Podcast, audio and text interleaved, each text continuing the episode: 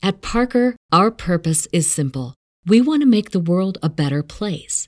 By working more efficiently, by using more sustainable practices, by developing better technologies, we keep moving forward. With each new idea, innovation, and partnership, we're one step closer to fulfilling our purpose every single day.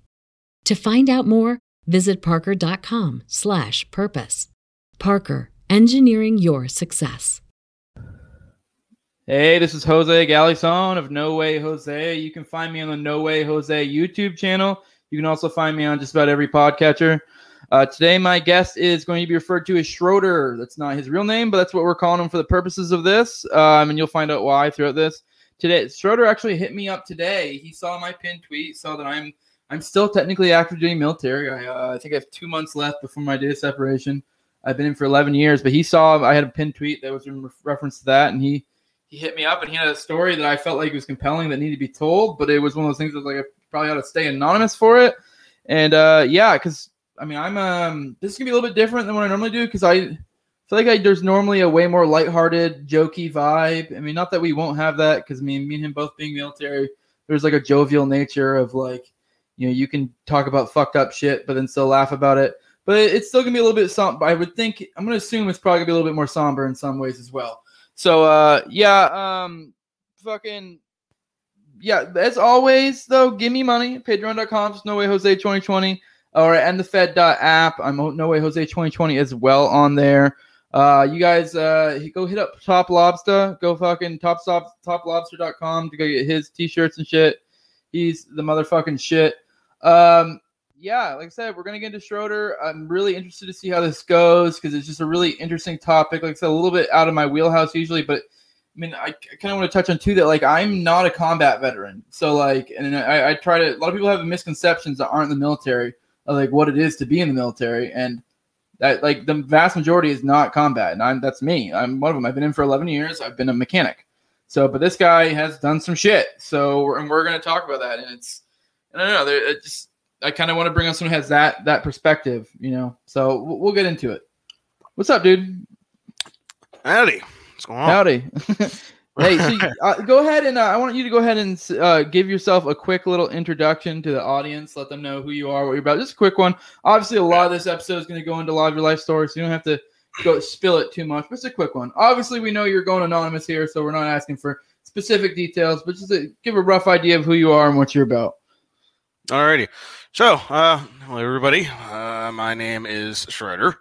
Uh, obviously, that's my alias here.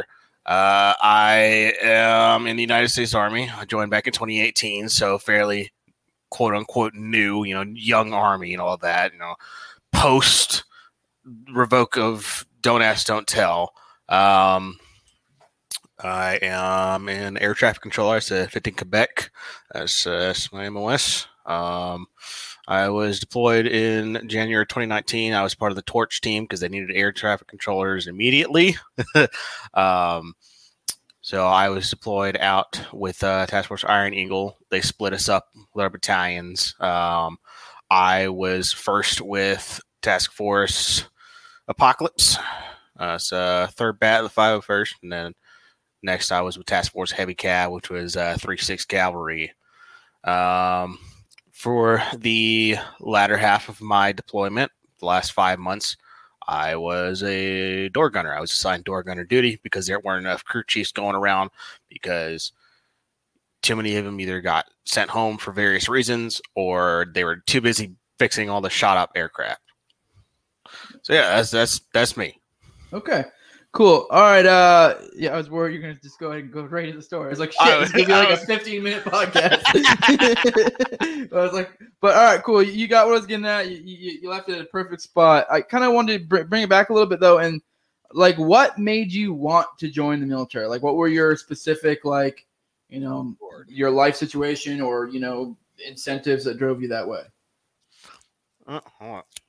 So you know, it's funny because when I was getting out of high school, I was at this point where I didn't really know what I wanted to do.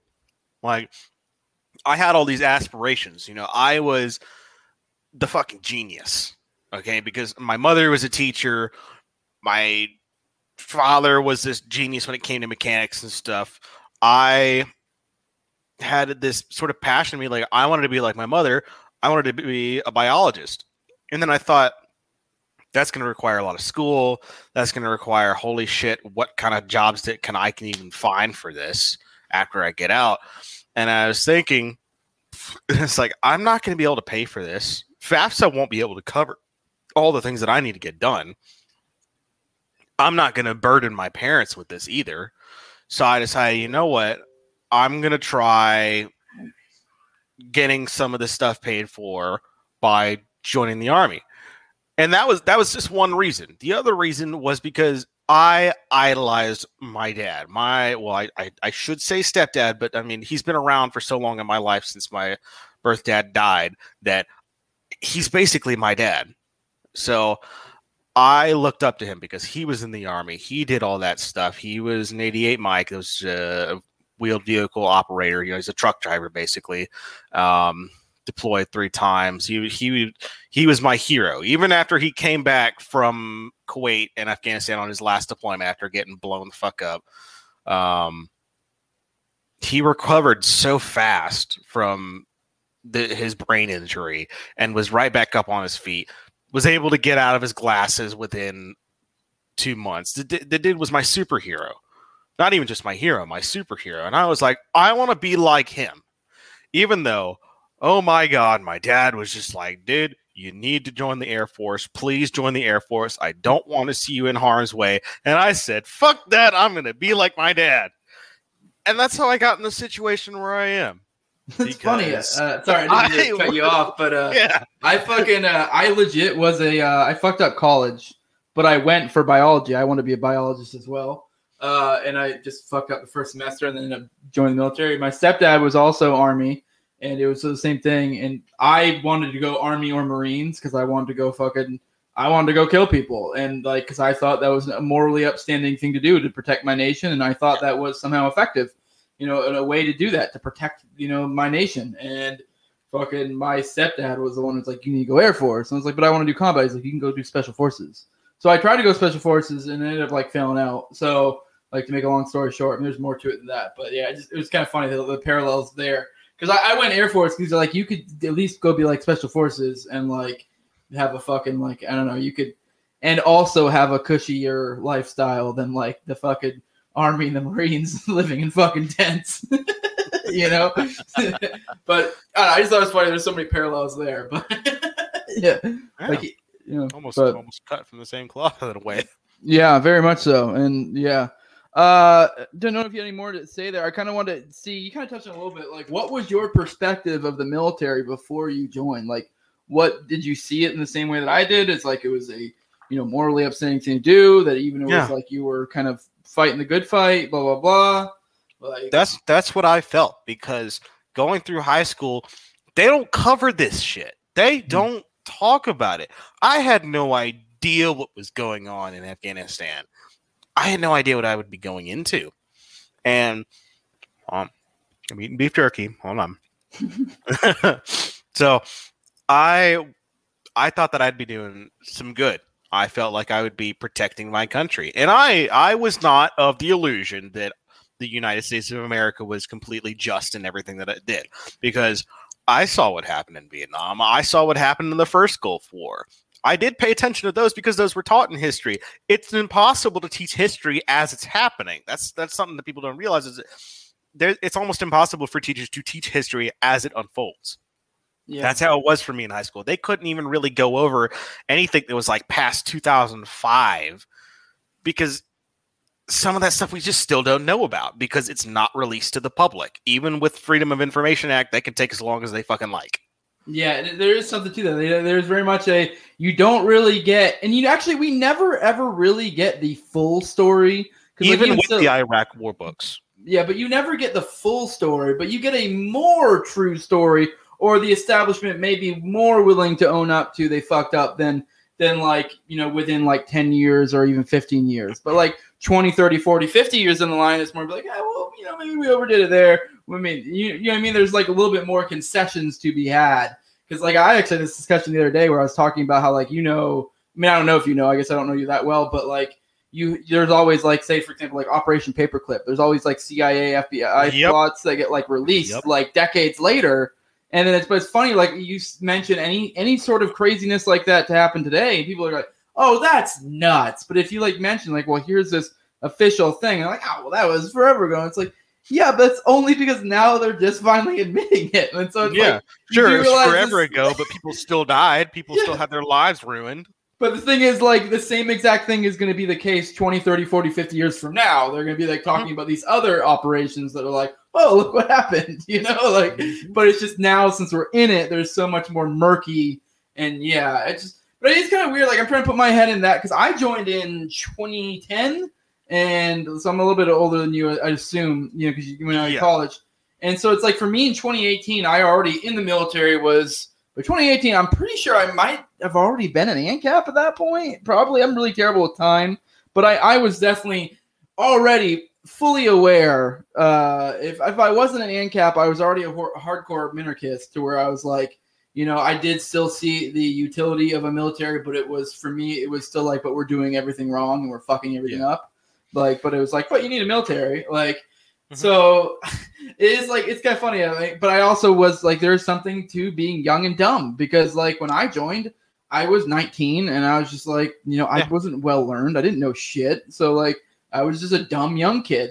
Like, I mean, I say that though, but then you have like people like Drew Hancock, who's like twenty and he's fucking, I don't know if you know him, but he's a big YouTuber and he's like already on the up and up and all this shit. And I'm like, I wish yeah. I was there at that time. That, yeah, that's like, that's something that I, I wish I had known about how this world works before I really dipped into it. And it's like when I when I joined, Trump was still very much the president, and I at the time, like the rest of my family, was would have considered myself a Republican. That that was that was twenty sixteen to twenty eighteen, where I was like, fuck yeah, we're finally going to get immigration under control. Trump isn't as bad as everybody says he is. He used to be a Democrat, so now he's a Republican. So now, you know, he's pretty, pretty on the fence. He's somebody that I can look up to, blah, blah, blah. And I was like, yeah, this this will be great. This will be great. But okay. the problem is, is that I didn't take into account that Trump had inherited the Afghan war and was still trying. Because, yeah, he promised up and down he wanted us out of Afghanistan. And I believe him. I believe he did.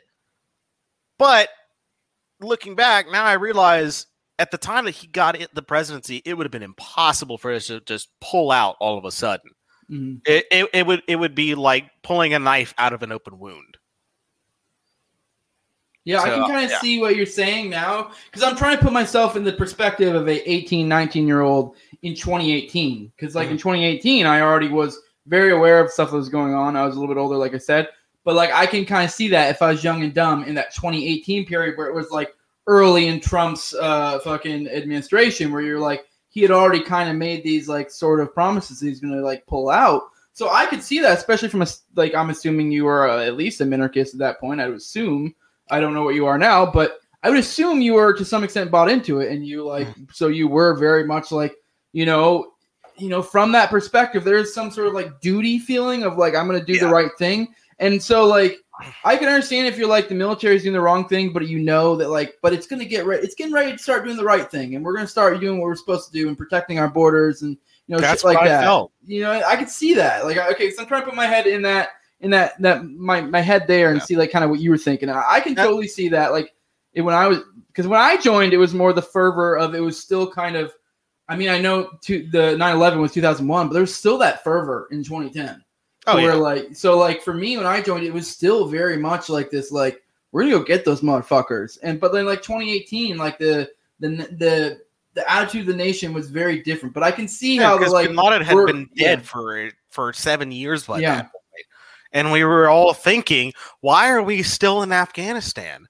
And and I, I, I think I would say, like, around twenty seventeen, after after my sophomore year, around twenty seventeen, after I was...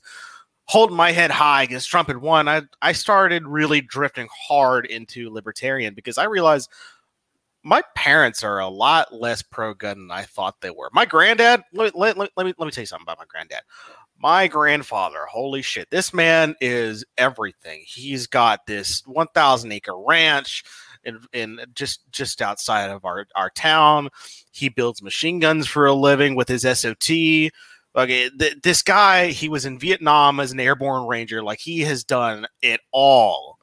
And I looked up to the guy, and he was, I swear to God, that man is a hardcore ANCAP, now that I look back.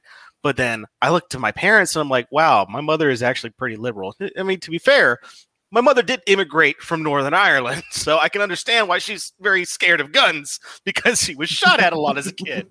So I can yeah. understand that. But I, I, I, I, I took a deep look inside myself in twenty seventeen, and I said, you know what? I'm going to go do this thing because I do need the money for college, but that doesn't mean I'm going to like it. Hmm. So I, I, I understood from that point, like, yeah, this is something that I need to do if I want to further my future, because this is how this dumbass society works. But I'm not going to let that control me. Hmm. Wait, no, I get that. Yeah, yeah. No, I, I get that for sure. I mean, there is some essence of utilizing it. I mean, I don't know. I mean, it's one. I'm kind of at the point where I do. I've gone. I don't know. I guess we won't go to that. But my point is gonna is I my opinions have changed a lot throughout my time in the military. Even as an ANCAP, my very much my opinions have changed. I'm like, now I'm kind of at the point where I kind of feel like it is immoral to some extent. I mean, I guess it depends. There's so much gray area. Like, if you're some dude folding towels at the fucking base gym, it's kind of like, if anything, you can almost make a collapsitarian fucking argument of, like, you yeah. know, like, he's just, like, sucking money out of state and fucking yeah, accelerating his demise. This, not, this is me provi- helping helping fucking keep the money printer going burr. Yeah, like, he's not really... I know, like, they always try to the military lie to, like, people and be like, everyone's just as important, and everyone's job is important in the military. Oh, and, you all, oh. and, and, and you all you all play a part in the mission, but it's like, there are people that really play no part in the mission. Oh, yeah.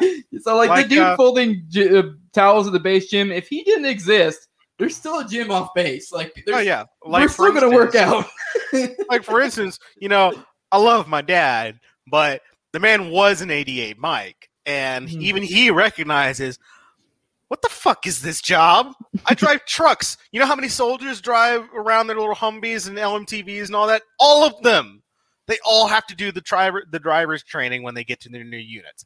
Everybody can drive a fucking truck. The supply people should be the ones driving the trucks, and then eighty-eight Mike is dissolved. Okay. So it was one of those pointless M O Ss, like, literally anybody can do your fucking job. Okay. Yeah. And it's, yeah, so not everybody is equal in the military when it comes yeah. to jobs. It, Me, it, yeah. I, I'm I'm important to keeping aircraft from fucking crashing into each other, okay? Mm-hmm. The infantry dude, he's important to making sure that wars are won. Mm-hmm. You know, that's that's that's that fifteen percent of the army that, that we have right there. But then yeah. you've got Joe Schmuck over here, like you said, folding towels at, at say Big's gym or whatever, like, what the fuck are you doing? Yeah, and and but then there are people, like, for example, I mean, it is like a, it's not a straight zeros and ones, but, like, for me, for example, like being a mechanic, I can draw a through line to where I am literally responsible for the deaths of people. So, like, there is something too where it's like, I do think I bear some moral culpability for that. You know what I mean? So for, like, for example, I work on airplanes. The airplanes I work on are the same airplanes that refuel the fucking uh, that refuel the uh, Saudi jets that kill fucking Yemeni children. So it's like, there you go. Like, and I've deployed before, so I oh, mean, yeah. I, you know, so. And, and that's the thing is, is like, yeah.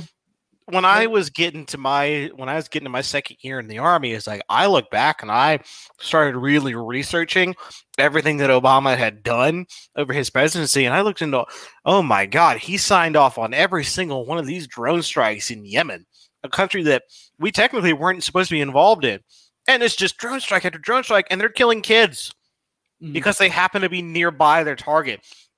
They didn't yeah. give a shit about collateral damage. Oh, it's just some poor schmuck child over in some third world fucking country. Why would we care? What does their life matter? They don't have a soul.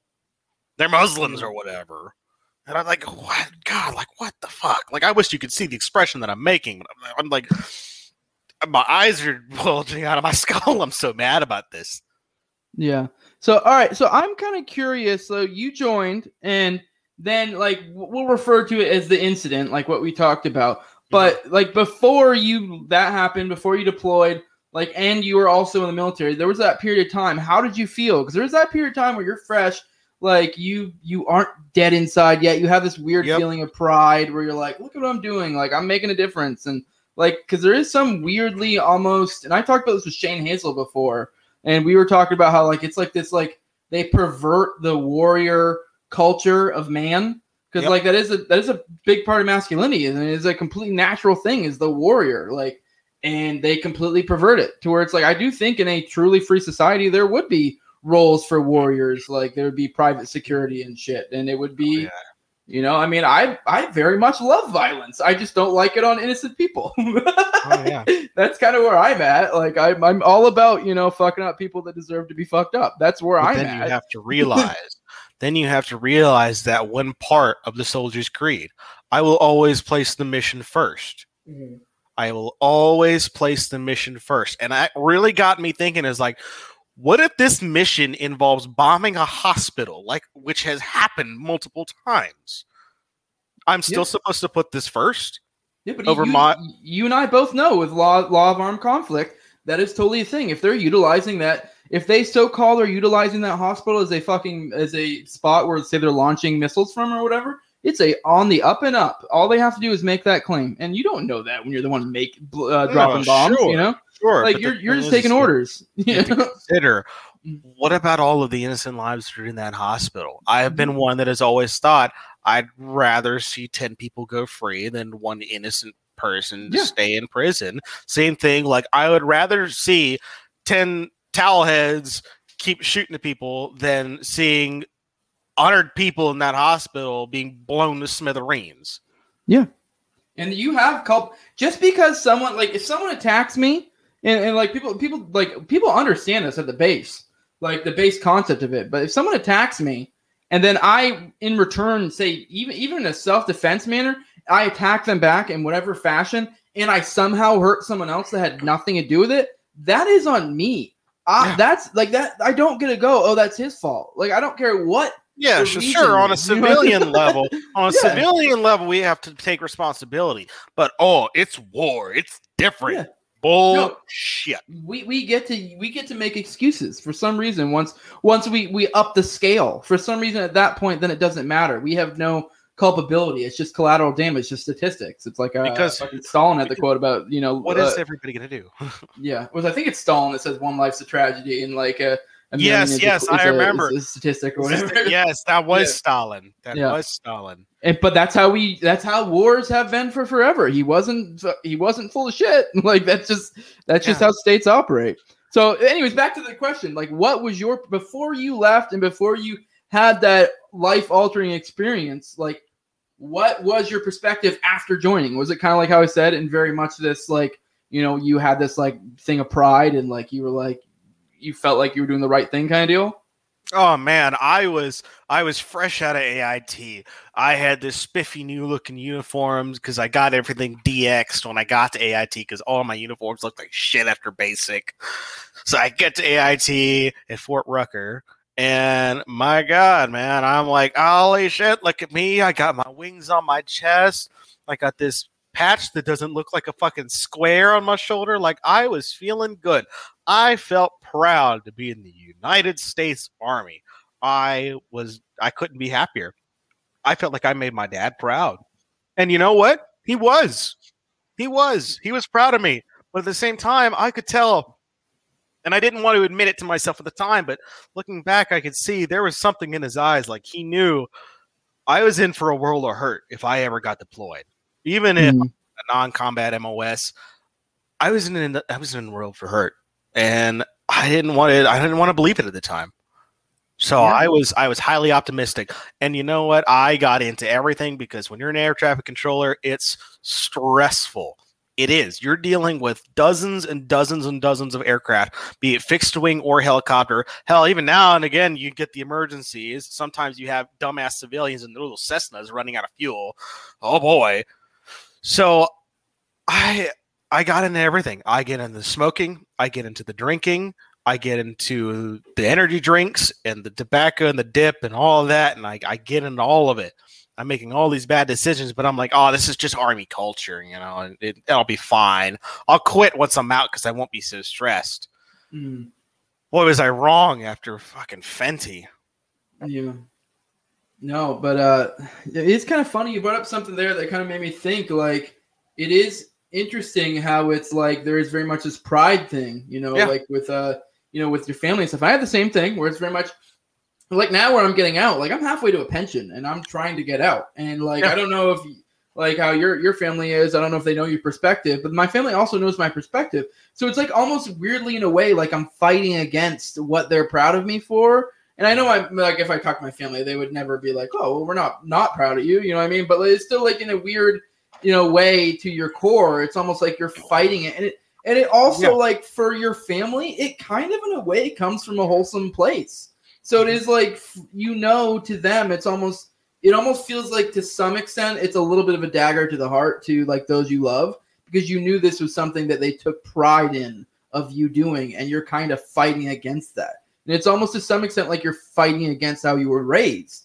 And, I mean, you are to some extent, and I, I very much am. But at the same time, it's one of those things where it's like it doesn't mean I, I love you any less, but it almost feels like you're, like, kind of slighting them in some way. Because you're, in some sense, telling them that you think what how what they did with you was wrong. You know what I mean? And how they raised you, you know? So, I don't, I don't know. I think that resonated with you. uh, yeah, I'd have to say it does, because my mother, when I first enlisted, and it, the thing is that my dad was working full-time, because he's he's a diesel mechanic now, now that he's got out of the Army. He's working for Bobcat. He's bringing in big bucks. But that also means he's spending like ten to twelve hours a day at the shop, because he's the most talented mechanic that they have. Even as the foreman, he's still their best mechanic. So my mother was the one that had to sign over my life to the government. And I could, I could, oh my God, the look on her face when she realized what she was doing, because even she knew after what she had seen her husband go through, but, but she had this feeling that she thought that everything was going to be all right. She knew that even though I would be put in harm's way, I'd come out of it. It was, it was that, that faith. My mother, I don't know if she talks to God. I don't know how she is, but I feel like she, at the moment she knew, and she was proud of me, more proud than she's ever been. And she's always admitted, like, you're the coolest guy I've ever met. And I gave birth to you. I was like, you know what? That's, that's great. And that made me so proud. I was like, you know what? I'm not just doing this to be like my dad. I'm doing this because I don't want to let my mother down. I'm going to make it through this bitch that's called basic training. I'm going to get through my sixteen-week A I T that is absolutely god-awful. Bremen Hall for air traffic controllers is one of the toughest simulations when it comes to air traffic control. I didn't care. I was going to make her proud. That that was my whole mindset. That's what got me through it. Yeah, and very much Even what though. you went through. I I know how air traffic control is. I've had knew a lot of people were, and I know it's one of the highest recidivism rates. You know, for like people who fail out and get yeah, you know because that's the other thing. Yeah. That's the other thing. You cannot make a career out of A T C unless you decide to stop at E seven. There are no fifteen Quebec E eights and E nines. None of them ever make first sergeant or sergeant major unless they switch to fifteen Papa, which is the air, which is uh, aviation operations. They don't ever make it past sergeant first class. So if you're taking on air traffic control, you've already signed away the idea that, yeah, I'm not probably, I'm probably never going to do this past staff sergeant, which is probably why the promotion points are always so ridiculously low for A T C. They've always been so low. Mm-hmm. All right, let's move on. Let's get to the meat of it. And I want to have you, let you, I'm just going to kind of sit back and let you tell your story of what happened. And then we, we can talk after it. Like, I'm sure you know specifically what I'm getting at, you know? Yeah. So, yeah. Well, before I do, I, uh, I've been waiting to crack this thing open all day. So, no, you're good. I'm drinking one now. All right. There we go. I've got my Jameson. Got a tall boy P B R. White boy oh, summer, yeah. baby. All righty. Uh, so, Afghanistan. God, it, it always seems so long ago and yet so fresh in my mind. So, January two thousand nineteen, I was still relatively new to the Army, but I got my I got my rocker and my mosquito wings. I was an E three. I was ready to go at this shit.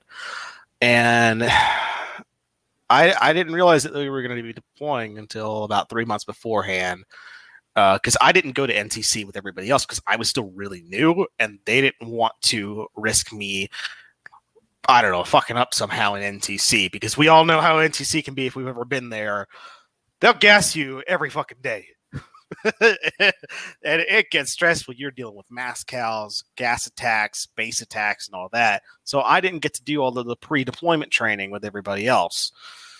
Um, but they decided, after me already being in for about a year, this will work. This this guy's ready. This guy's ready. Let's let's bring him along with the deployment. So I so I was originally with uh, Second Bat of the five oh first, um, and they realized that they weren't going to have enough air traffic controls to go around for all the different FOBs and C O Ps that we had. So they decided to first send me to uh, Third Battalion, which uh, Task Force Apocalypse. God, I love Third Battalion. Uh, Sergeant Major Crowley is still my hero. Um, that man's wild. Um, so I I get to Fob Dahlke in Afghanistan. It it was it was actually not too bad. You know, it it had been there before. It used to be known as Fob Shank. Um, it had been moved around, shut down a few times because the Taliban knew exactly where it was. They always had that place sighted in. Um, I get there and I get my little mobile tower unit, and I have to get used to being called Apocalypse Tower. Apocalypse Tower. And I was like, I've been Desert Knight this entire time. Now I'm Apocalypse Tower. Whatever. I will deal with that. Fuck it. I'll be the Apocalypse. I was I was still in high spirits at the beginning of that deployment, even though I knew, you know, we really didn't belong in in, in Afghanistan. But I figured, hey, if I can be a part of this deployment and I can do my bid, you know, I'll earn my way back home. So that's when I got my rude awakening, because within a month of us getting there, it was like the sky unleashed upon us, because I'm sure you've heard it many times in your career. It's that god awful incoming alarm. I, oh my God. And I just, I'd never heard something so terrible. And this is coming from a guy that literally has an air raid siren, like a World War Two air raid siren, as his alarm clock sound. And when I first heard that thing, I just, I freaked the fuck out. And I was, I was on the night shift when I first got there. And I love being on night shift because I could see everything going along, going on at night. But then I got a new taste for what night shift was really like when I heard that alarm piercing my ears. And then the C RAM starts going off. It's this, this shit. It's close. Incoming, incoming, incoming. I saw the light flash. That, that kind of an alarm. And that's just, uh, that's one of the most god-awful things I've ever heard. And then the C RAM spurs up, and it's, you just see all these little sparks in the air, and it's it's it's like this light show. But then that's when one mortar gets through, and it takes out the one thing that you never want to lose in a deployment. That's the D FAC, the dining facility. It takes that shit out, and boom, there goes half of our M R Es. There goes all the big pots of rice and all the lamb stores. It's all gone. One mortar is all it took. Took out half the entire fucking D FAC. It's gone. And then I was like, wow. So now I'm going to have to eat these shitty little first strike rations that are supposed to last me for twenty-four hours. They're not the regular M R Es. I'm supposed to make this shit last for twenty-four hours. And it's like, there's one meal in here and a few bunch of snacks and shit. Like, what am I supposed to do with this? And I was already thinking, this, this, this sucks. This sucks. And and and we got mortared many times, many, many, many, many, many, many times, all the time. Like I, I, I swear to God, there was a, a, there wasn't a night every month that that alarm came on. Incoming, incoming, incoming. Run to the nearest concrete barrier, whatever the fuck that you can find. And man, I got caught outside one time. That was that's the one thing you never wanted to be, is caught outside. Because then you have to take shelter in a vehicle. Mm. But me, I was caught outside because I was taking a shit. And I think if you've ever taken a shit when you're getting mortared, you suddenly don't have to shit anymore. And then I run to a vehicle, and I realize I don't have my helmet or my body armor. I just left it sitting outside the porta potty like everybody else does, and I left it over there, and I get to the L M T V, I jump in, slam it closed. I put on the combat lock. I don't know why I did that. I put on the combat lock, and I didn't even realize how to, like, I had no idea how to open it at the time. They never told us about how the combat locks work because we didn't have those kinds of L M T Vs. I put on the combat lock, and I'm stuck in the fucking truck. And I never pulled my pants up. And that was how I, that was, that was the first four months of my deployment, was I had no idea what the fuck I was about to get into. Like, I... I felt like I was an F N G all over again. The fucking new guy, the the brand new private that shows up, that the first round is like, I don't want to deal with this kid, but I don't want him to be fucked up, so I'm going to give him the guide on and put him in the front of formation. That kind of guy. And I was like, am I really going through this all over again? Like, I just made P F C, and this is how I'm acting. I I I, I woke up, and I felt like I had ruined my reputation. So I was like, I went to, I went to our sergeant major, because Sergeant Major Hale, or no, it wasn't Sergeant Major, no, it was Sergeant Major Crowley at the time. We were pretty close. And I went to Sergeant Major Crowley and I said, Sergeant Major, I feel like I really fucked up to the point that I don't think I can ever recover from that little incident where I ran to an L M T V scared shitless with no body armor, no rifle. Oh, yeah, I forgot my rifle in the porta shitter. And I was like, so if you could please do a guy a favor and trans me, transfer me over to Heavy Cav. He was like, sure, we'll transfer you over to Heavy Cav. Just be aware, there are still some third bat elements that work with Heavy Cav because somebody's got to lift their fucking Humvees. Um, so they sent me over to Heavy Cav, uh, which was up in Fob Fenty. And that was when I got the arbitrary decision that I would no longer be working as an air traffic controller because they already had air traffic controllers. So they said, "Fucking P F C Schroeder, guess what? You're on door gunner duty now." Lovely. I, I, my, my first thought, because I was one of those dudes that brought his laptop with all the movies downloaded before he went in, because Wi-Fi in Afghanistan is like fifty bucks an hour. I swear to God, it's expensive. So yeah, if, if you're deploying, bring porn with you. Bring porn with you, guys. Bring porn with you, because Wi-Fi in Afghanistan, they will charge you worse than your insurance. All right. I get there and I'm like, fuck yeah. I'm like that dude from Full Metal Jacket, the, the door gunner. Man, fuck this. This is going to be great. Anybody who runs is a towel head. And I I was great with it. I never really saw anything that I needed to shoot at that first month. And then that was when we really started getting hit at because they figured out where Fenty was, which it wasn't really that far from uh, from Jalalabad.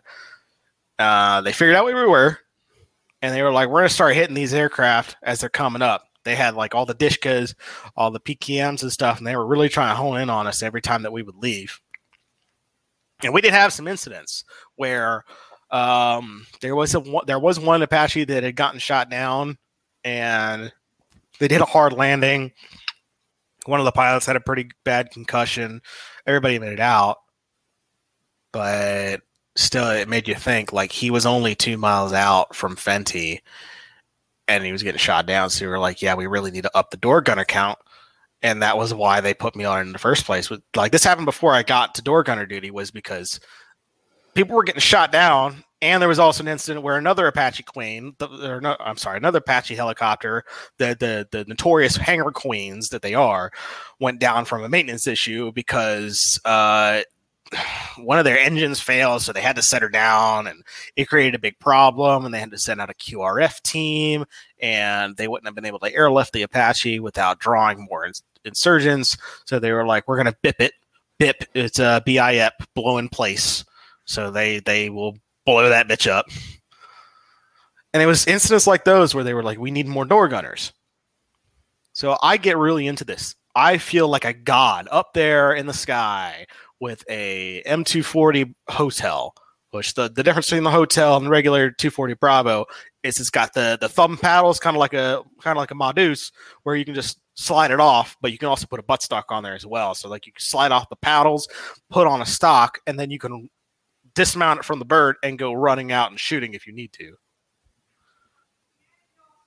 So, ah, oh, Lord, I just I just got distracted. What's that sound? What does that sound? It sounded like someone in the background. I don't know. It's not. No, no, no, I got some weird static or something. Oh, okay. Uh, Lord, so I I feel good that first month, and then that's when we really start taking heavy fire. There have been instances where we're we're dropping off soldiers um, for for air, different air assaults, or we're trying to airlift vehicles, and it's like I hear these little pings, ding, crack.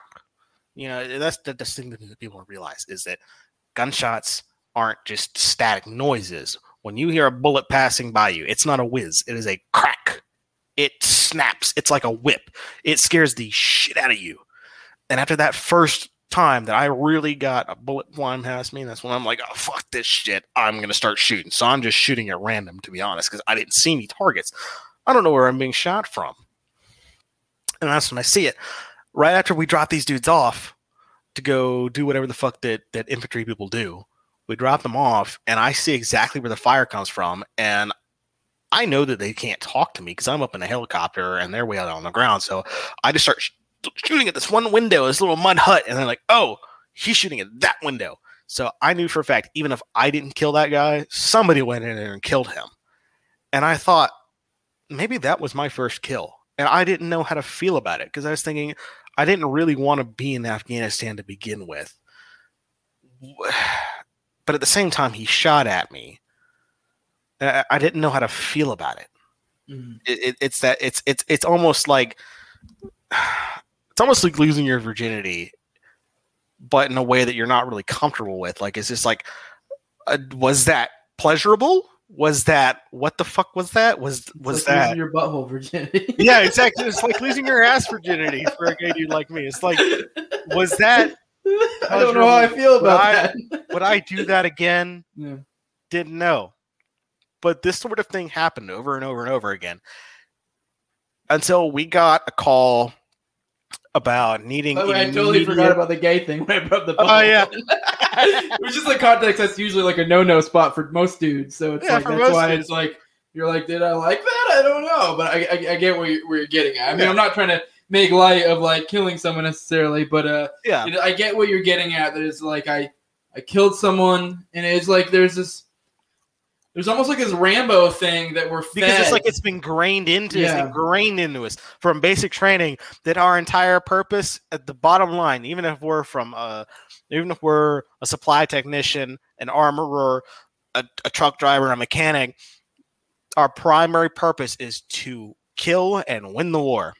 Yeah. That's what we're supposed to do. And so I was like, this is the thing that most soldiers with my M O S, we don't get to do this. We'll, we'll most of us will never see this kind of action.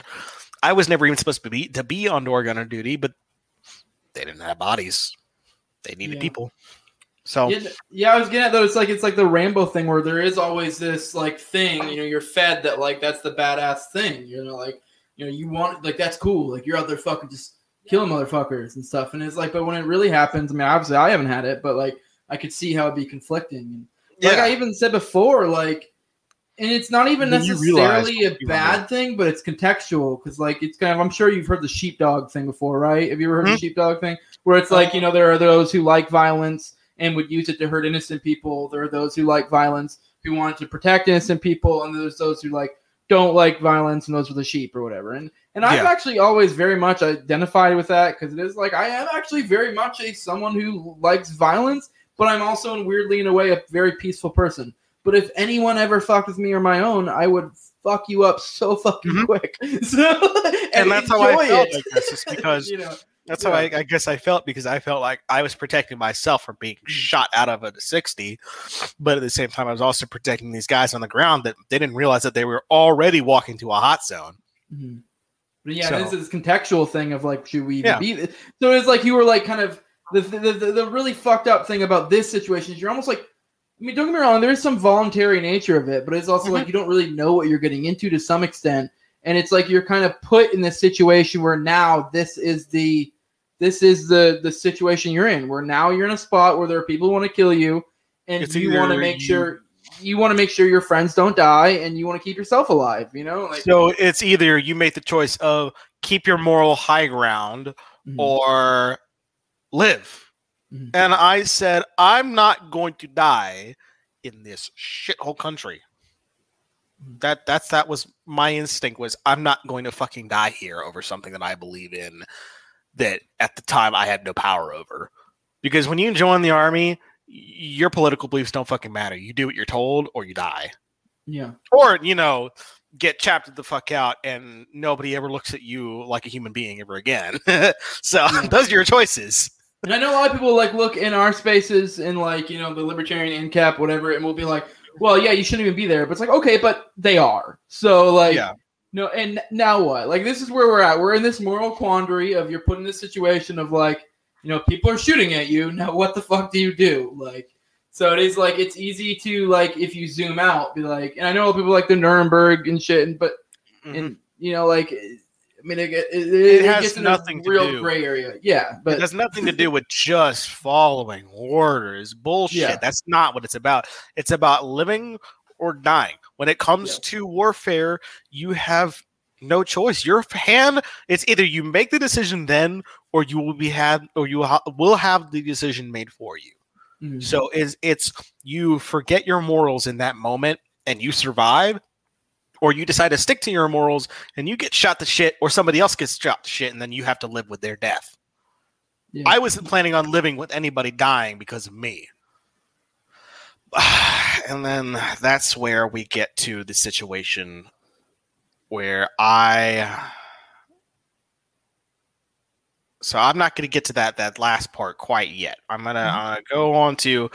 There was a Q R F call that we got. Quick, Q R F is Quick Reaction Force for non-military folks watching. So we had an urgent nine-line medevac that came up. So they needed a Q R F, but the three Apaches that we had at the FOB at the time were not ready. They were all in maintenance for some reason or other. And to complement that, there wasn't enough thirty mic mic to go around. So they were like, well, the best that we can do is an assault uh, an assault sixty. So we send up an assault Blackhawk with me and another door gunner and the two crew chiefs and a medic as well to complement uh, second Battalion's medical dudes from uh, from Charlie to five oh one. So we go to complement them. We're basically meeting at the same spot because it was like halfway in between our two camps. So we're like, fuck it, we're going to go meet in between because nobody's there that can actually help them out. So we go meet in between, and it is a shit show. It is what we call a mass cow. As in, there's a lot of people that are either dying or dead. Mostly dying because we've got all our fancy body armor and medical technology and all that. So there's about twenty to twenty-five people there. All infantry that have just been shot up to shit. They're pinned down, and we've got to do something. So while the medical bird lands, we're bu- we're busy hovering above them, and me and my co-gunner are just lighting up the valley. Like we're we're in probably the worst possible spot, tactically speaking, where it's like fish in a barrel. That's what I felt like, was a fish in a barrel. But I see I see these like three dudes that are running towards where the medevac team is picking up soldiers trying to get them onto the bird. I mean, these birds can only hold eleven people, not counting, you know, the crew. So it, it's like we know that we're going to have to make two trips, but somebody has to stay here, and that was going to be us, the people that were that had guns, because medical birds cannot have guns on them. So we we we see these three people as as the uh As as the medical bird is taking off, we see these three dudes coming in, and we can't tell if they're carrying anything that might be uh, a Kalash, an R P G. We didn't know. But I made a conscious decision in that time because they looked like they were probably a part of the insurgency that I was not going to let them get anywhere near my fellow soldiers. I didn't know these soldiers, but I didn't know the, the people who were going towards them. And I made the decision, I'm going to trust the people that I know for a fact are on my team. So I made the call. I made the call, and I lit them the fuck up.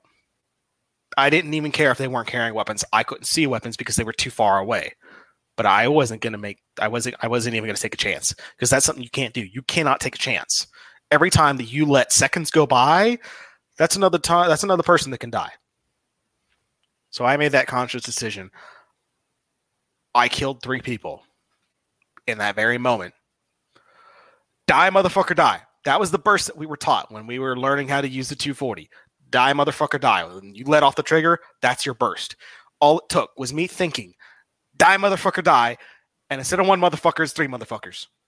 Because they were so close together. That, what was I supposed to do? Like, you tell me. Do, I, I don't know who these people are. I don't know if they're carrying anything because they're too far away for me to see. They're not exactly like toting them above their heads like you see some of the insurgents do, like fucking dumbasses waving those shits around. What am I going to do?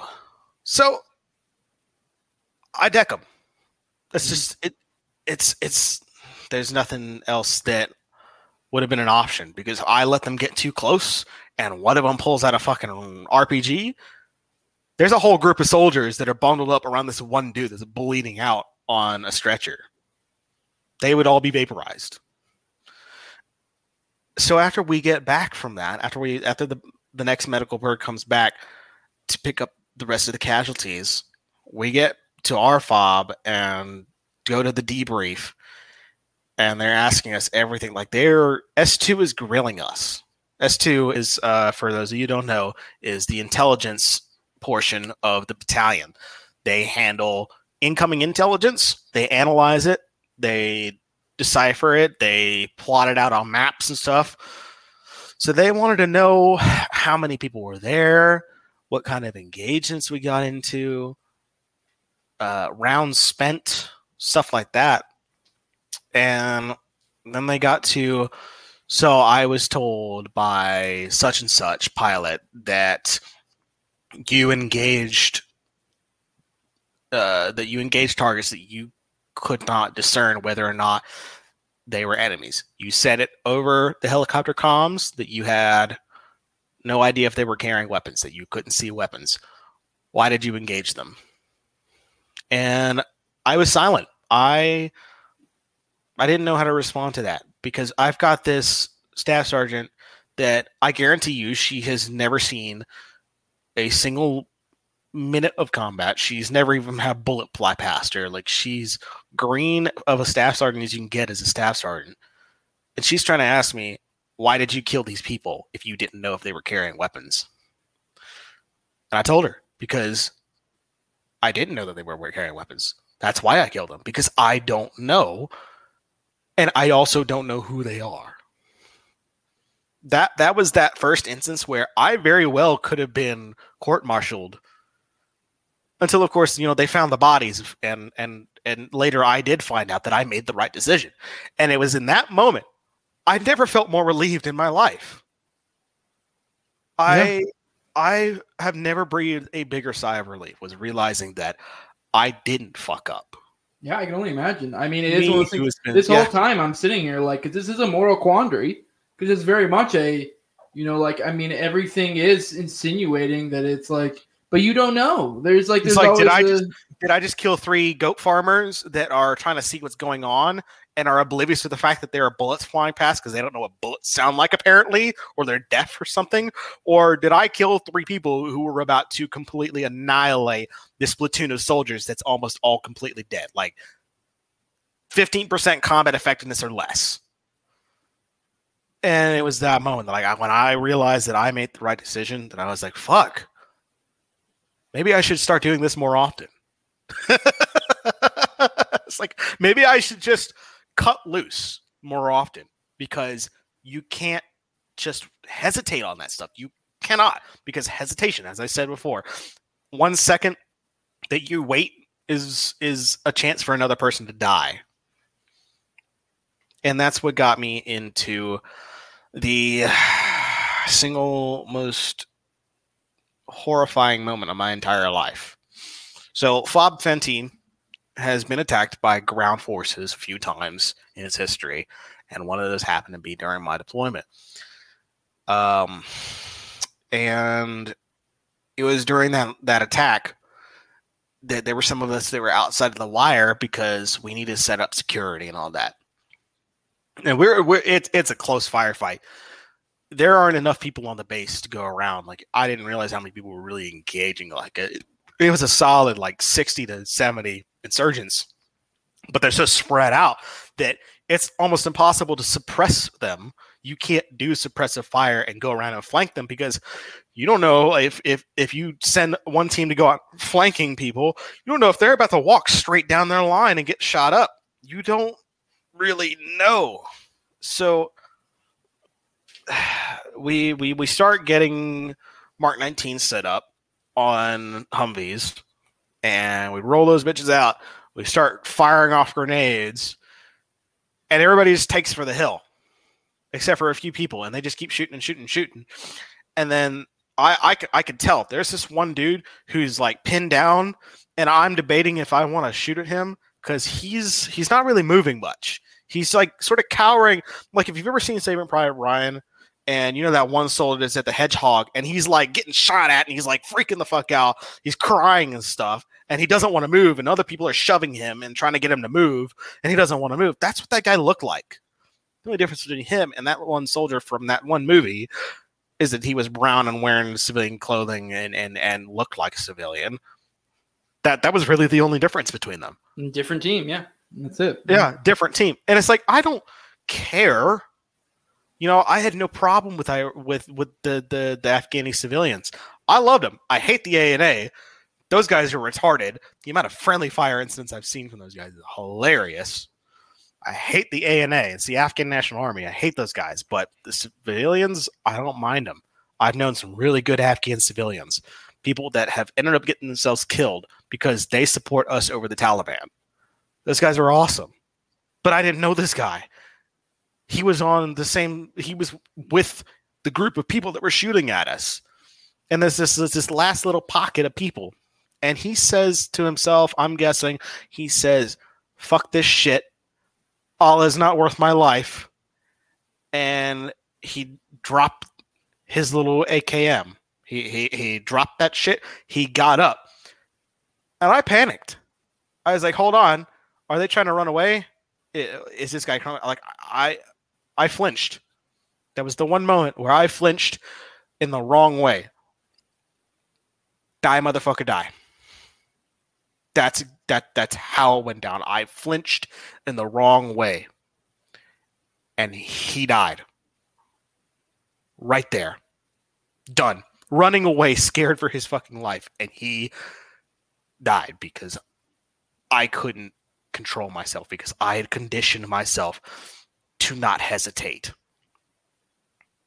By not hesitating, I killed a surrendering enemy. And ever since then, I have said, fuck this shit, I want out. That's that's been my that's been my uh, mindset ever since. So we get back in October. Nobody really talks much except for all of the third back guys who were at Camp Dahlke, and all they ever got was mortar attacks, and one of their One of their S three N C Os gets his leg almost blown off, almost blown off, not all the way. So he gets to keep his leg. So that's their one casualty. We had one soldier die at Fenty. I don't remember his name, but we did have one guy die. I don't know if he was a part of our unit or not, but he died in that attack. And I, I, I, I remember thinking to myself, what would have happened if I had just let that one guy go? Because this guy here, he's not going to go back to his family. He's dead. The, this this one soldier that's going to have a permanent rifle in the camp, or if, if the camp stays open, so he's going to have that one rifle sticking to the dirt. And I thought, what about that one guy that I killed? Who's going to set up his grave? Does he have a family? Do, do they know that he's gone? Do they know that some twenty-year-old kid just gunned down their father, their son, their dad? Oh, I already said father. they're, they're, you, you get what I'm saying. Like, do, do they realize what just happened? And and I really thought about it. This, this guy was scared out of his mind. He was scared shitless. He realized in that very moment, I don't want to do this. Me, I didn't want to do it either. I didn't want to be there in that god-awful fucking country to begin with. But these are the decisions that we have to make. And mm-hmm. and, and and since I've gotten back, I have been of the mind that fuck this shit. I've never seen something more disgusting. This is what I was turned into. And I've, I've there's one thing that I hate, and it's feeling like I'm not in control. I have a genuine phobia. It is called cleithrophobia. It is the fear of being trapped in a situation that you cannot escape from. And frankly, I don't think it's all that unreasonable.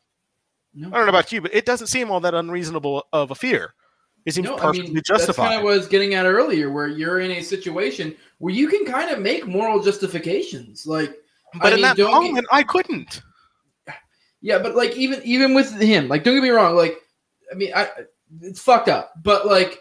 I mean, for those about to judge what we're saying, like, f- first off, fuck you. Like, I am no way supporter of war. I don't think a military should even exist, in the, especially in the state it has is now. So I'm completely no. against every war entirely. But once you're in this paradigm of there are people fucking shooting at me, and they are trying to kill me, and I'm responsible for the, those people around me to protect them. It's like, I, I just like, I mean, I've never had to deal with that in the military. I've been a mechanic, but I can see how that's like a, you know, that's a different thing, you know, like, I mean, you can have this like moral high ground of like, well, this is wrong and that's wrong. Sure. Cool. We can theorize, but like, I don't, even in the worst case scenario, like the last one you brought up, like, I mean, even from a utilitarian perspective, which I mean, to some extent you kind of have to get there when we're talking about warfare, like yeah. team versus team, like this motherfucker, like, sure. There's a possibility he was going to toss that rifle left, and, left and never come one. back.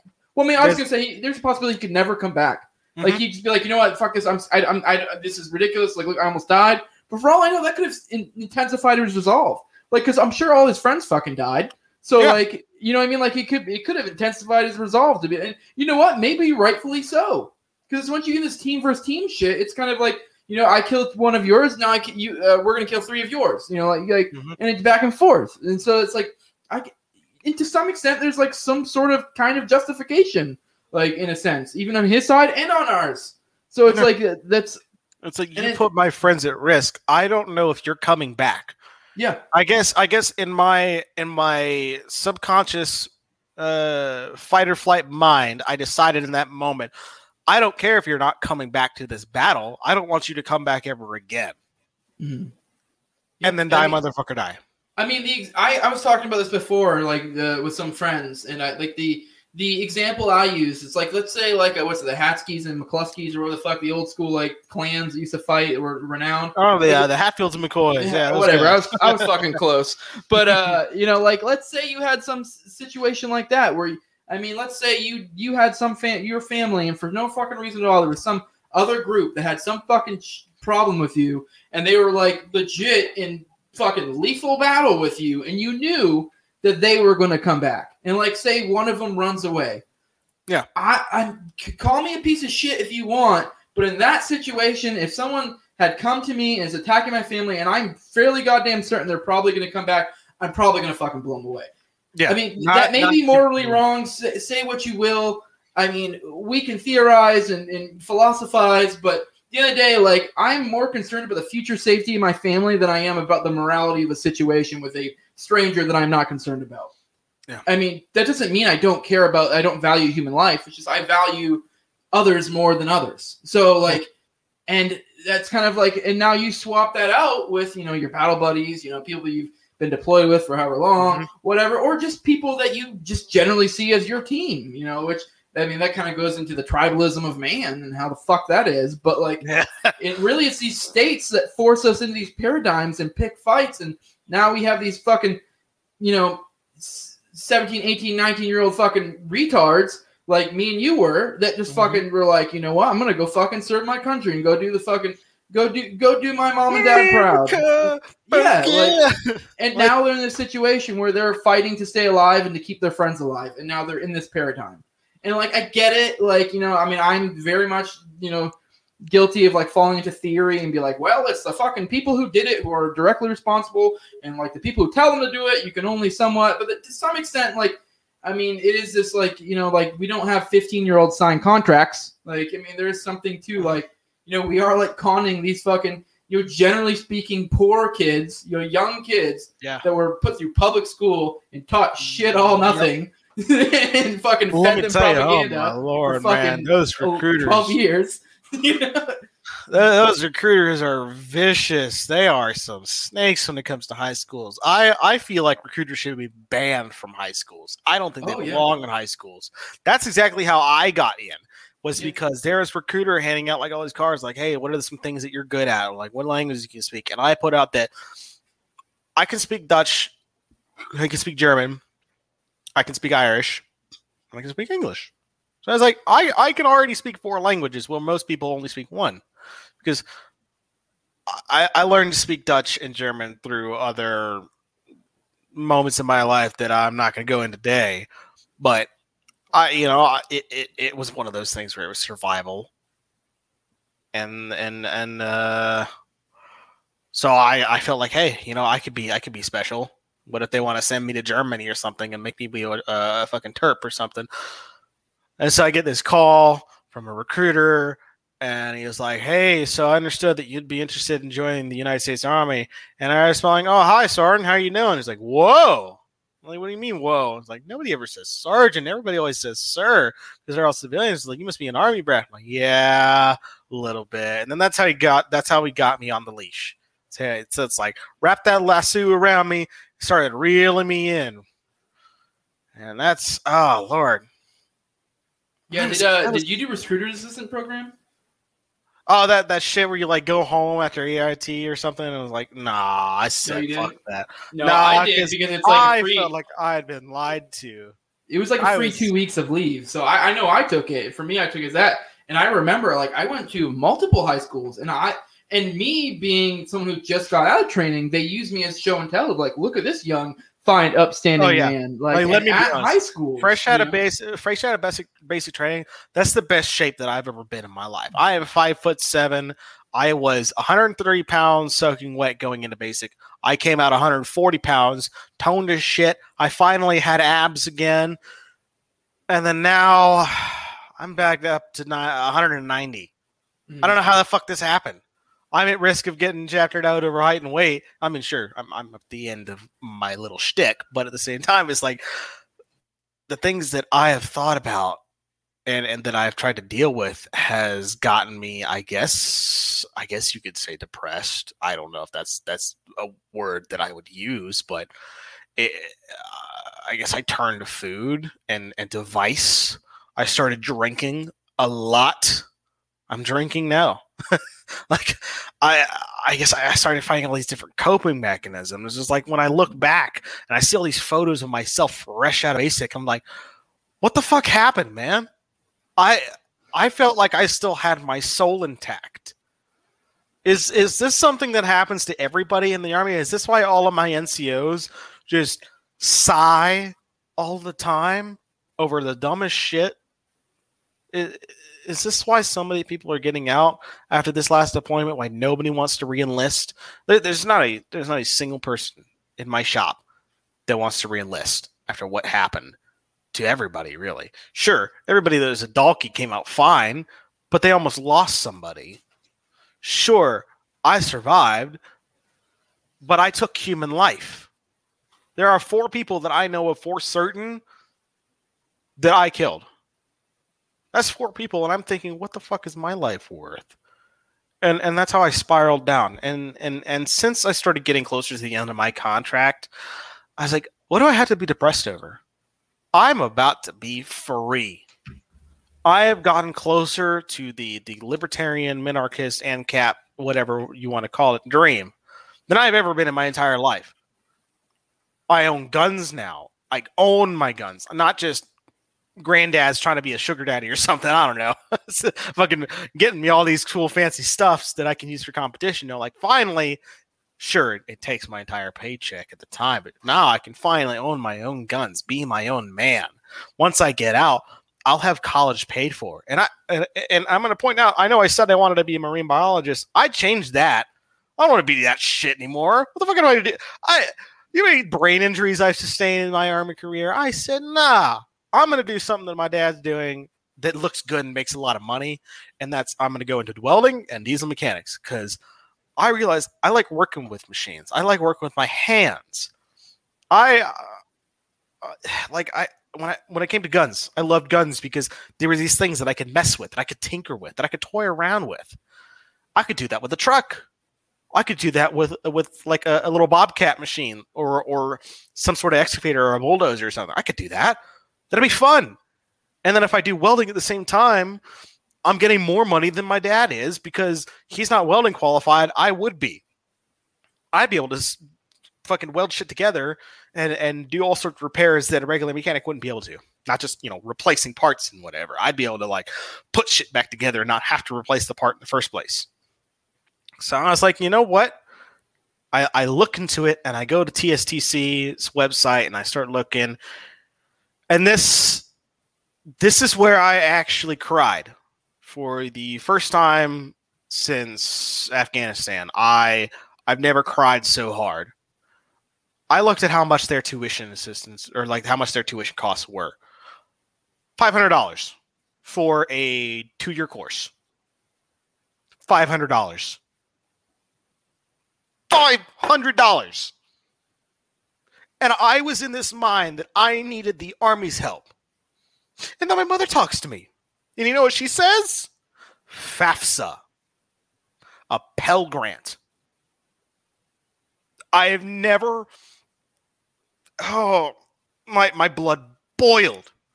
I, I have never felt so much rage that this entire time I could have spared my innocence.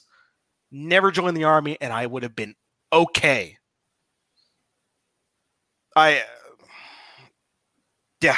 That's that's the first time that I've ever cried since Afghanistan. I I mean, I've said multiple times, even school, I understand the schooling thing, but there's like, for one, I mean, you, you FAFSA and stuff, there are obviously options, but yeah. Shit, like I look back and like, I feel like we're fed this American dream. That's what I feel like it is. But it's, if I, if I could have just gotten a fucking job, just a job, just and a I, job, I, like I could have stayed at home. Like I could have been a fucking waiter or a, but you know what? Like I could have put in the time, put in the effort, you know, work my way up, maybe develop some sort of other skills, whatever, do, do yeah. other shit.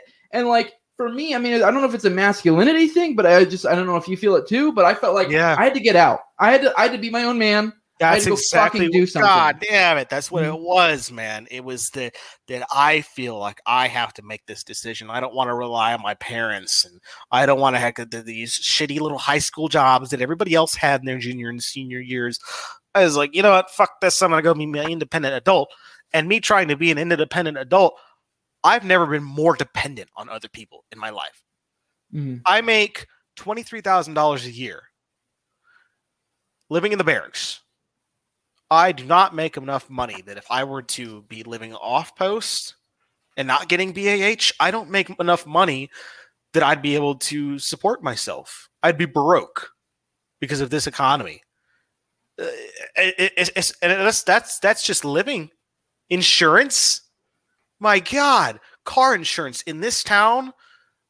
When I first got here, my insurance jumped up from the fifty dollars it was from living in a tiny little two stoplight town in buttfuck nowhere to it's two hundred fifty dollars a month. And right when I realized that, that all of a sudden my insurance is really high, I fucking, my truck blows a piston. I get rear-ended and T-boned at the same time because everybody else starts freaking out because I'm all swerving everywhere because I feel like I'm being shot at. Like when you blow a piston, it goes straight through your hood. You feel like you're being shot at. So I'm all swerving around and everything. Total my truck, and I love that truck. That put me ten thousand dollars in the hole. I will never recover from that. And I was just like, fuck, man. I'm not going to be able to get a new vehicle. I'm not going to be able to support myself. I'm going to get out of the Army and be broker than I was going in. Now I'm at the point where I'm going to have no choice but to depend on other people again. I'm going to have to go back to my granddad's ranch and help him out just to make ends meet. Don't get me wrong. I love my granddad, but I don't want to have to rely on family money. That that's that thing. It's just like one of these things that they can ingrain in you. It's like I think this is why recruiting rates are so high when it comes to the Army, is because they they they somehow convince you that in our society, student loan debts are so high and everybody has fifty thousand dollars plus in student loan debts. And if you join the Army, we'll forgive up to thirty thousand dollars in student loan debts. And then you're like, well, if you get a trade skill, a trade certification, a trade degree, something that you can get at a community or technical college, it'll cost you less than a grand in most cases. Literally, the only things that you're really spending money on is just to pay the teacher and to buy the equipment that you need. That's it. And, and it's like, did I really fucking need the Army for this? Did I? Did I? Did I need to sacrifice my, my, my, my soul? Not, not just my innocence, my soul. For this, because it's like we've been fed this fucking lie, and I swear to God, man, it's just, it's this, it is a government lie. It has been propagated throughout our education system, throughout politics, everything. Where it's like you need to depend on the government to do anything. Hell, I don't even need FAFSA to get the certification that I want. The five hundred dollars course, I, I can pay for that by mowing lawns and cleaning pools. I can pay for that working at my local haunted house, helping them build new sets. I just, I've never been so angry. And that's when I really woke up. That's when I really be like, fuck this. I want to completely dismantle this, this system because it does not work. Yeah, I mean, there's the so much propaganda population. We're fed during school that leads and the, this path. Exactly. We're all convinced we got to go to fucking college for some unknown fucking reason. I can't tell you how much I wish I had some sort of fucking legit marketable skill. Like, yes, I'm an aircraft exactly. mechanic. Exactly. But like, even then, within the military, the like the way they, they don't teach me everything. To be, yeah, they don't teach me everything. Like the, the skills I've learned as an aircraft mechanic are insanely specialized to where it's okay. like on the outside, it's not really applicable to what they want. Oh yeah, it's all, you're, you're so, fixing specific aircraft. Like yeah, like like with uh, with fifteen Tangos and fifteen Romeos, where they're fixing Blackhawks and Apaches respectively. When they get out, they're never going to see a helicopter that's like that. Nobody uses Sikorsky S seventy s. They're using like Eurocopters. They're using the brand new Sikorskys. They're using the Bells. Nobody, nobody's going to use those airframes. Nobody's using fucking Apaches. Who the fuck has Apaches outside of the Army? Nobody. Nobody. So they get you used to these airframes, and then you get out. It's like, what the fuck is this? I have never seen wires that look like this. You know? Sure, me, I had, I'm an air traffic controller, but the thing is, is that most Army air traffic controllers don't get an F A A rating before they hit their their E T S, their, their end of service, because it's different when you go from Army to actual F A A air traffic controllers. It's a whole different animal. You go from, say, Biggs Army Airfield, where you're dealing with, I don't know, twenty helicopters at most for an aeros- excuse me, for an aerosol, or, you know, a few fixed wings that are going to do recon and stuff over the Mexican border. It, that doesn't translate to El Paso International Airport. That does not translate to L A X, to J F K, to Bush Intercontinental. You go to one of those, those, those airports, you're going to want to fucking kill yourself. It's that stressful. I thought I had it bad. And then I started talking to real air, tra- air traffic controllers that are actually qualified. And I'm like, fuck, I could not deal with that.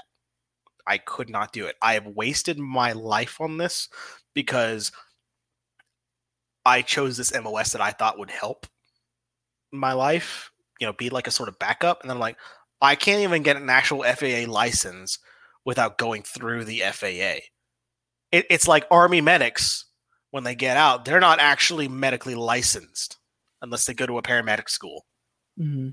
That's that's that's one of the things that pisses me off is you spend all this time on the skill, and these are your two options. You spend even more money to go to college to actually become, say, a paramedic if you were a medic in the Army, or an actual air traffic controller, or an actual helicopter mechanic, or an actual vehicle mechanic, or you just sign on the dotted line for another four, five, six, seven, eight years. Oh, we'll throw in these all, all these all these sweet little incentives. We'll give you a five thousand dollars bonus. We'll send you to Japan if you want. You want to go to Japan? You want to see your little anime girlfriends? Or you want to go to Germany and get that real good beer? They throw in these little things to, to reel you back in on the fishing line. It's all bait. Mm. All of it. It's all bait. Yep. The entire fucking system is rigged because the education system is, is in on it. The College Board, they want that sweet government money, man. Yeah, so no. It's everywhere you turn. You're, you're convinced that you need these minimum four-year degrees. You don't. Nobody wants to hire a four-year degree with gender studies. Even at fucking McDonald's, they don't want your ass. They're going to hire little high school kids that need a new job because they'll work better. Yeah, it, it's fuck, man. Yeah, no, and I can tell you as someone who's been in for eleven years that the longer you stay in, the harder it is to get out. Because like I, yeah. I, like you were saying, you don't That's get paid well. I dad. get, I get fucking paid years. well. Yeah, my dad was in eleven years, but the problem was is that he was an idiot Mike, and everybody was an idiot Mike then. So he couldn't get past E four. He was stuck mm-hmm. as a specialist for his entire career because promotion points were seven ninety-eight all the time. Yeah, I'm an E six. Yeah, he only made it to E four. Yeah. And God, it, it, it made him so mad, and he gets out and goes to the reserves because – he is like, you know, I don't know. I need to keep myself in shape. I don't want to get depressed and all that. So he goes to the reserves. The rest of the family picks up and moves back to the greater Houston area. But he's still stuck in El Paso with his reserves unit. And I've never I, – I, that that was one of the lowest points in his life, I could tell, because he got tricked into signing the dotted line again. Because my dad's had a pretty fucked up childhood, and – he's had to live on the streets raising his little brother because of his both of his parents died before he was even sixteen. So he had to raise his siblings. And then it's like he keeps getting drawn back in and drawn back in because his brother, his baby brother, he was fully brainwashed. My my Uncle David is still in the United States Army. He is one of the schoolhouse uh, master. He's one of the schoolhouse N C Os for Fort Sam Houston because he's an Army nurse. He's a sixty-eight Charlie. He's one of the schoolhouse teachers. He's he's he's been fully brainwashed. He's did all the all the all the cool shit. All the the, the airborne, the aerosol. He was in Hawaii. He went with the eighty-second as well. He did all the fun shit. And then my dad is like, I cannot believe that I let this happen to my brother. Mm-hmm. That he's gotten to the point where there's no way out for him unless he retires. But me, I'm trying to get out, but I can't because I still need this government money because I've been blown the fuck up. I've had this massive concussion that made me blind for five days, and I didn't even get a Purple Heart for it. And that was his entire thing was is that like he still needed medical coverage. That is the primary reason that he stayed in the reserves was because he needed medical insurance because our family could not afford medical insurance. Another part of the institution, we could not afford medical assur- insurance, and he was he was he was stuck. He. He had no choice because he had, had this massive concussion that, like I said, left him blind and deaf for five days. That's how bad it, because what happened when he was in, in Kuwait, he was on a convoy escorting diplomats to the Iraq border, and they rolled over a super old mine from the first Gulf War. Like, they didn't even know that mine was there. They had no idea. And it flipped his truck completely on its back. He was in the turret, and he was pinned under that truck for twelve hours. His entire body being crushed, but mostly his head and his back. And when they pulled the truck off of him with the wreckers, it, it, it took two wreckers, not just one. It took two of them to get that truck off of him because his T C and driver were assholes and didn't pull him back in when they started rolling over. And he thinks that he's blind. Like, he genuinely believes that his head has been busted up so bad that he'll never see again. He didn't realize that once the swelling go down, he'll see again. But after that, now he's got permanent astigmatisms in his eyes. His vision is twenty sixty. His hearing, like, I swear to God, the dude is almost deaf at this point. Like, I can't. Uh, growing up, I was a bit of a mumbler. You know, I, I was really nervous around him because when he first met my mother, I wasn't sure what to think of him. So I was always really quiet. Even now, I'm still a little, a little bit of a mumbler around him, even though I love the guy. Like, sometimes I feel a little nervous around him because I know how intense of a man he is. And it's like, he can't ever hear me sometimes. It's, it's, and that's that's that, that's the shit. And then he, he gets out finally after doing that little stint in, in the reserves to get his medical treatment to fully recover from his concussion. And the V A They give him a thirty-five percent after he almost broke his back and was bl- blind for five days. And they give him a thirty-five percent rating. thirty-five percent. No Purple Heart. No permanent disability that really affects his life. No stipend. Nothing. Just, uh, thank you for your service. Get fucked. Yeah. I mean, that's like one thing I've been thinking through this, like the past, like, I don't know, five, ten minutes, that it's like one of those things, like, for especially me and you and him, it's like, yeah. you know, if something seems too good to be true, a lot of times it's because it is. And military service is very much one of those things, or service, you know, I, I hate fucking, I hate that fucking term so much. But, uh, it's like, but God, dude, I went to get lunch today. Me and my coworkers, we were like, it's a Friday. We're going to take off early today. We go all the way out to, uh, God, what was it called? It was like, It was, it was some barbecue restaurant that had been featured on Guy Fieri's uh, D D D show.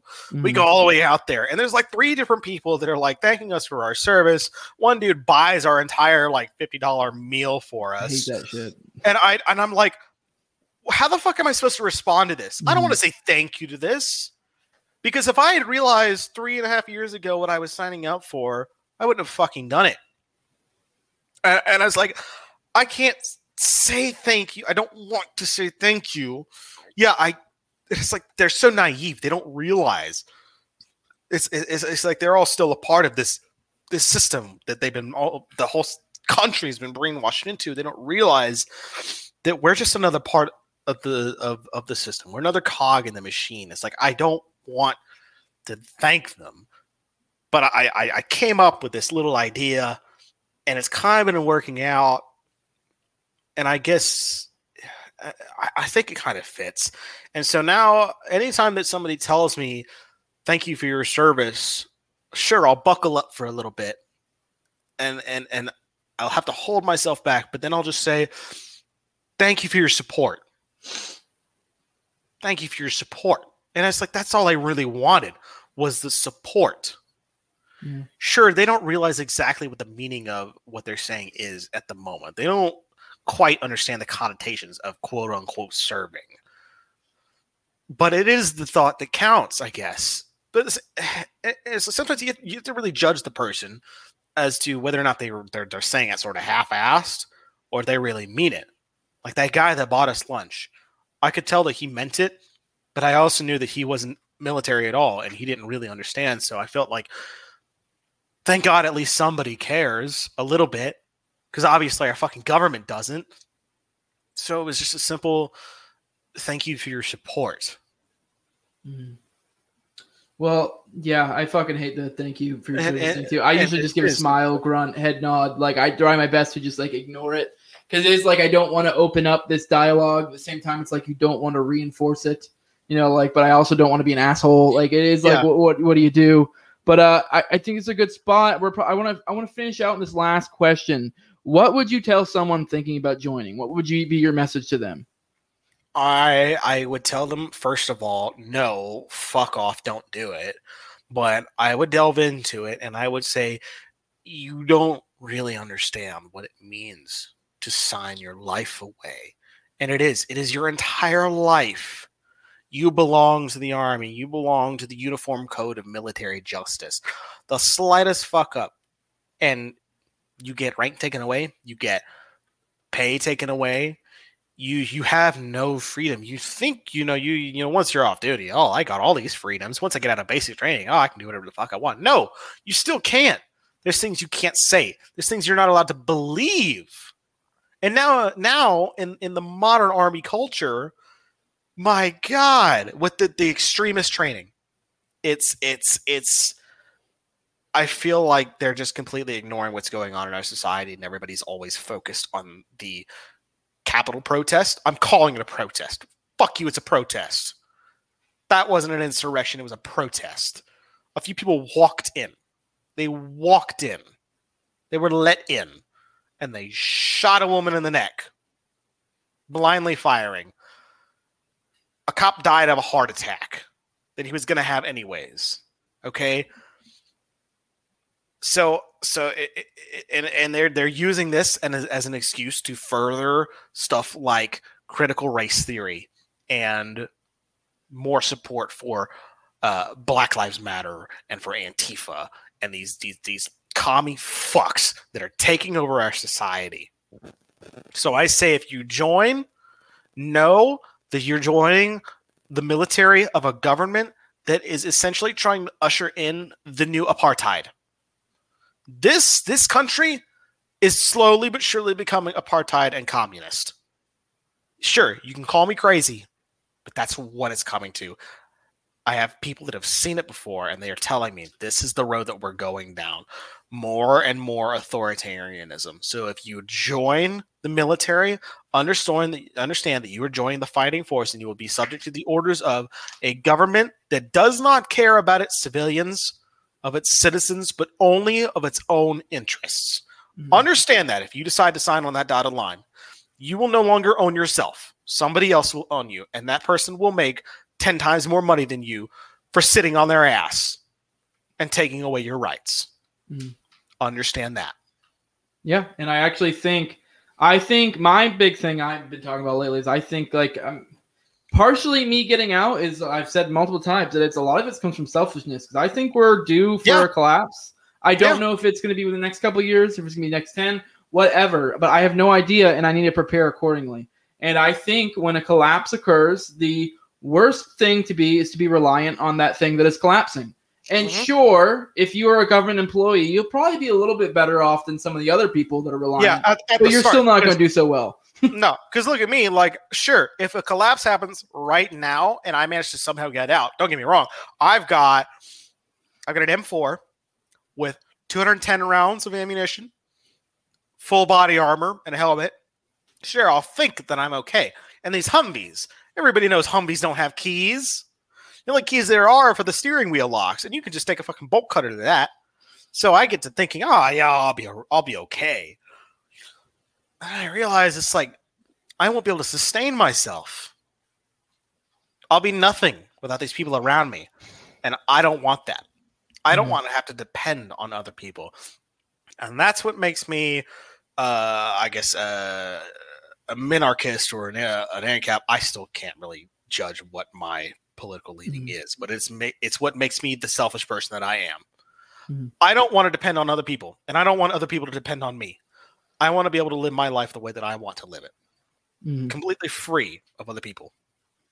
Well, with that, do you have any plugs? Uh, I mean, I'm not sure if you want to plug your Twitter handle or anything like that. Yeah, so uh, I'm going to go ahead and uh, plug my Twitter, Twitter handle here. It's uh, at Fennec underscore overlord. It's uh, be prepared if you decide to go and follow that. You're going to deal with a lot of uh, furry degeneracy and uh, a lot of ranting about guns and commies and shit like that. Sometimes I'll stop taking my meds that I don't have. um, so that's my Twitter. Um, and uh, I want to give a shout out to my dad, Jesse. I love you. And if you ever watch this, I'm sorry. You were right. And I should have listened to you. I should have either not joined or joined the Air Force or something. So shout out to my dad, Jesse. I would I would definitely not say the Air Force. If anything, the Air Force with me, because like, oh, like I said, I, I did eleven years. Oh, if God. Any, if anything, it kind of like, because I didn't have a combat job and, and the conditions were more cushy, it kind of draws you in more. And here I am at eleven years being like, I can't fucking do this. You know what yeah. I mean? So, I mean, at least for you, I mean, don't get me wrong. I didn't, I didn't, I never had to kill anyone, but on the other hand, you're getting out and you're honestly in a much better position than I am yeah. getting out, because I have a wife, two kids, a house, you know, fucking like not right much now, marketable I, skills.